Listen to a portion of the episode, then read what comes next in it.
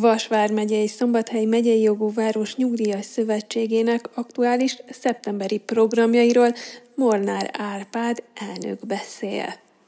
A szeptember az mindig egy sűrű program, minden évben, visszatekintve is, hát nyilván a vírusos időszakot leszámítva. Ugye azt tudni kell, hogy a nyugdíjas szövetséghez, képviselethez 27 nyugdíjas klub és egyesület tartozik, ennek ugye mintegy kétharmada szombathely, egyharmada pedig a megye többi részéből, és azt szeretnénk ezekkel a szeptemberi programokkal, hogy kikapcsolódás, a közösségi együttlét, meg általában egy ilyen játékos versengés legyen a helyszíneken. Mondom akkor időrendi sorrendben is mindenhol csak egy percet. Szeptember 15-én lesz ugye szombathelyen a nagy takarítás. Buzdítottuk a klubjainkat, egyesületeinket, akár részben telefonon, de főleg e-mailben, hogy ezen vegyenek részt. Vannak olyan egyesületeink és klubjaink, amelyeknek külön már parkjuk van, külön terület, tehát minden évben oda mennek vissza, illetve hát vannak olyanok, akiknek nincs ilyen kötődése, de egyébként részt vesznek ezekben az akciókban. Szeptember 16-a, ez az úgynevezett Ilauszki emlékverseny, ezt a Szombathelyi Határő Nyugdíjasok Egyesülete rendezi minden évben, tehát nem, mi, mi csak kapcsolódunk hozzá azzal, hogy buzdítjuk a, a hozzánk tartozókat azzal, hogy ezen vegyenek részt. Ez kint lesz Söptén, igen, ha jól emlékszem, most ebben nem vagyok biztos.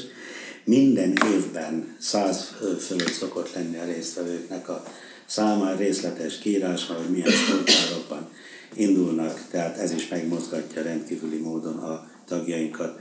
Szeptember 22-én lesz a piknik főzőverseny, ezt szintén a Nyugdíjas Szövetségünk közösen a Vasmegyei Nyugdíjas Rendőrök Egyesületével csinálja, ott kinn a helyszínen, Söptén lesz ez is a sportpálya mellett. Általában olyan 10-12 csapat szokott részt venni, három fősek ezek a főző csapatok, de helyszínen körülbelül 90-100 vagy még annál is több ember megjelenik, itt bólogatnak is, ugye, vagy bólogat, megjelenik, mert hát nyilvánvaló vannak kísérők, vannak szurkolók, postolók, stb. stb. Tehát ez is egy nagyszabású rendezvény. Azt hiszem, azt említettem, igen, hogy az Ilauszki emlékversenyen 100 fő fölött szoktak lenni, és ugye ezekről az eseményekről el kell mondani azt, hogy minden alkalommal van díjazás. Tehát az első helyezettek azok oklevelet kapnak, érmet kapnak, esetenként meg ugye még serleget is. Lényeges még szeptember 26-a, ugyanis annyira jól sikerült augusztusban a Muraszombat, Tót és őrséget érintő kirándulás, hogy meg annyi volt a jelentkező, hogy egy 50 fős buszba nem tud 70-80 ember elférni, most újra meghirdetjük, rendkívül népszerű volt, nagyon jó volt, mindenki pozitívan nyilatkozott róla. Ugye október 1 az időság világnapja, hát ugye az vasárnapra esik nyilvánvaló, hogy akkor nem.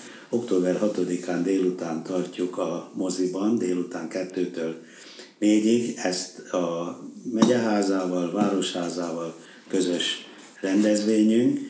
Ugye e, gyakorlatilag e, tele van a e, mozi. Hát tavaly azért nem volt tele, mert én kifejezetten kértem, hogy a vírus ment fölfelé, hogy minden második helyre ilyen csak valaki, és betartották, de tehát vigyáztak rá. Na a lényeg az, hogy meg szokott telni a mozi, és akkor itt kitüntetéseket adunk át a megye részéről, a város vezetése részéről, illetve a saját kitüntetéseinket, és akkor a nyugdíjas sok adnak műsort, és gyakorlatilag ez egy ilyen, hát hogy mondjam, kiemelt eseménye a, a, az éves programjainknak.